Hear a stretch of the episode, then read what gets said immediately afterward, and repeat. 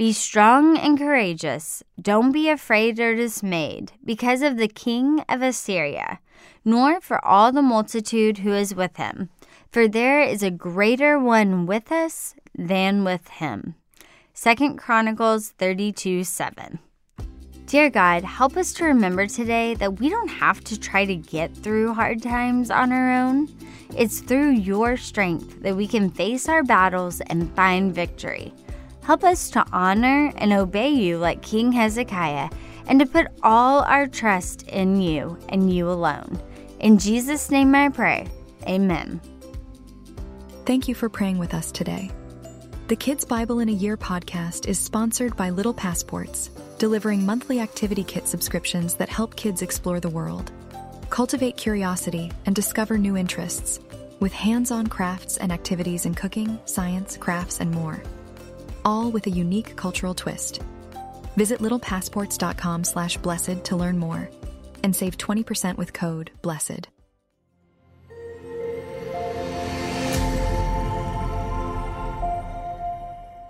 God helps out King Hezekiah. In our last story, King Hezekiah became the king and did right in God's eyes.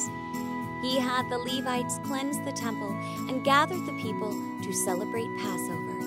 In this story, Sennacherib will attack Judah, and Hezekiah will cry out to God, as inspired by 2 Kings and 2 Chronicles. Hi there, welcome back. This is Julia Sadler. Thanks for listening to the Kids Bible in a Year podcast. Today, God is going to show his power, and it will be awesome. He will bless Hezekiah and the people of Judah for being faithful and true to him. And we're going to learn a lot from this king about how to face our own battles. So listen carefully. King Hezekiah continued to be a man that obeyed God. The Lord continued to help him in his time of need and also blessed him.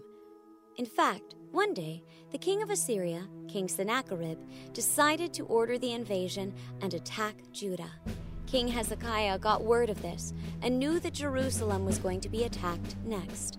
That's when he ordered all of the springs that provided water to places outside of Jerusalem to be cut off so that when the Assyrian army came to Jerusalem, they wouldn't have any water for the soldiers to drink. After that, King Hezekiah began to prepare Jerusalem for the attack. He gathered workers to repair any parts of the city wall that was destroyed, and then ordered that their walls be built high to protect the city. They also secured a lot of weapons and shields for Judah's army. After all of the soldiers were dressed and ready for battle at any minute, King Hezekiah turned to them and said, Don't worry about King Sennacherib and his army. They don't rely on God to fight for them. They believe that they can fight and win on their own. We, on the other hand, trust in the Almighty God. Do not be afraid. Once King Sennacherib and his army were on the outside of Jerusalem, he made sure that King Hezekiah and the people knew by sending a message in Hebrew, saying, My name is Sennacherib, king of Assyria and my army has surrounded Jerusalem. You are all trapped. Don't believe a word your king is telling you. You are not strong enough to beat my army, and your God won't help you either. Didn't your king destroy all of the altars and force you all to worship in one place? Your king is crazy. King Sennacherib taunted the people. Then he continued, saying, There has been no country that has been able to defeat Assyria. Where were their gods? Clearly, they didn't help them fight. So, why do you believe that your God will do any different? King Hezekiah heard this message and immediately went before God to pray and beg for help. He even asked a prophet named Isaiah to pray to the Lord as well.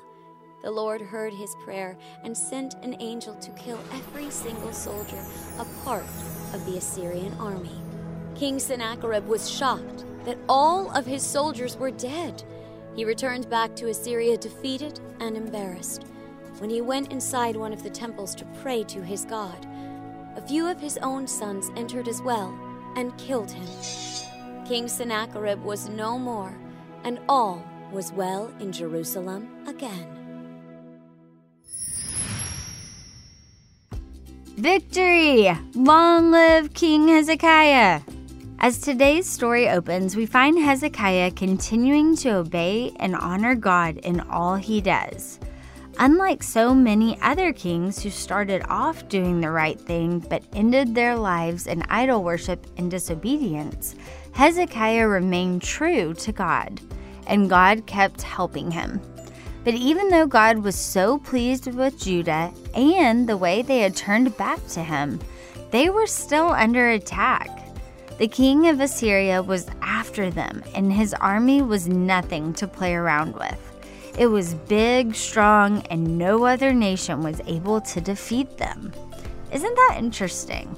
Even though Judah was honoring God, he still allowed the Assyrians to come after them. In the same way, when we are doing the right thing and living in a way that pleases God, we will be attacked too not by big giant armies with swords and chariots, but from another enemy who is just as bad. Do you know who that is? Satan loves to distract us from doing things God's way and tempt us to do things our way. Sometimes bad things will happen, or we will just feel like nothing is going our way. We might even feel like following God is too hard and it's not working out for us. Don't believe it. Do you remember what King Hezekiah said to his people? He said, Do not worry. We have the king of the universe on our side. The Assyrians only tried to do things their way. God is going to take care of us. I promise. Just trust him. Hezekiah then did something very smart and cut off the water supply so the Assyrian soldiers would have nothing to drink. He built some high city walls, got the armor and weapons ready, and prepared his men for battle. And again, just like Hezekiah's soldiers prepared for battle, we can too. Ephesians 6 tells us all about the kind of armor we need to put on every day. This is not actual armor like these soldiers, but is doing things like reading God's word, having faith, and trusting in God to save us.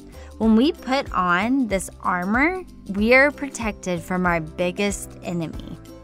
Well, next, the king of Assyria tried to scare Judah's army and convince them they would never win. That's when Hezekiah did another smart thing. He prayed. He knew just where to go. And not only did he pray, he asked Isaiah, a great prophet in that day, to pray for him too. Hezekiah is giving us a great reminder here. Sometimes putting on our armor is great, and knowing what to do helps. But we have to remember above all else that we can face our enemies only with God's help. That means talking to God, asking Him for help, and telling Him that we trust in Him alone. Because it's only through His strength that we have true victory. So let's recap. What do we need to do when we are following God but we feel like we're being attacked? When things are awful or hard and we don't know if we can make it? We do what Hezekiah did. We put on our armor. See Ephesians 6. Go ahead and read that sometime today. We pray and we ask others to pray for us. Then we wait, trusting in the one true God, our God. So the story goes God heard Hezekiah's prayer and gave victory to his people that day. The king of Assyria was no more, and all was well again in Jerusalem. God blessed and honored his people for trusting in him alone. Thanks for listening today. Next time, Hezekiah is going to get some tough news, but it's not going to keep him from trusting God and loving God's word. Remember, the Bible is the best story ever told. It's God's story to you, and it's all true. Love our podcast? Stay tuned for new adventures by subscribing to Kids Bible in a Year, your companion in exploring God's Word. Thanks for listening to Pray.com's Bible in a Year. For more Bible stories and wisdom to last a lifetime, download the Pray.com app for free today.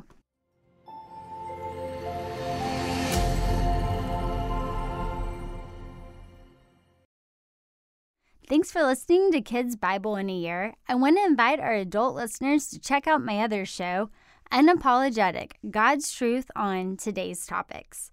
It's unfiltered, important, inspiring, and we have awesome conversations and amazing guests such as Candace Cameron Bure, Vice President Mike Pence, Dr. Robert Jeffress, Shannon Bream, Maddie Prewett, and so many others.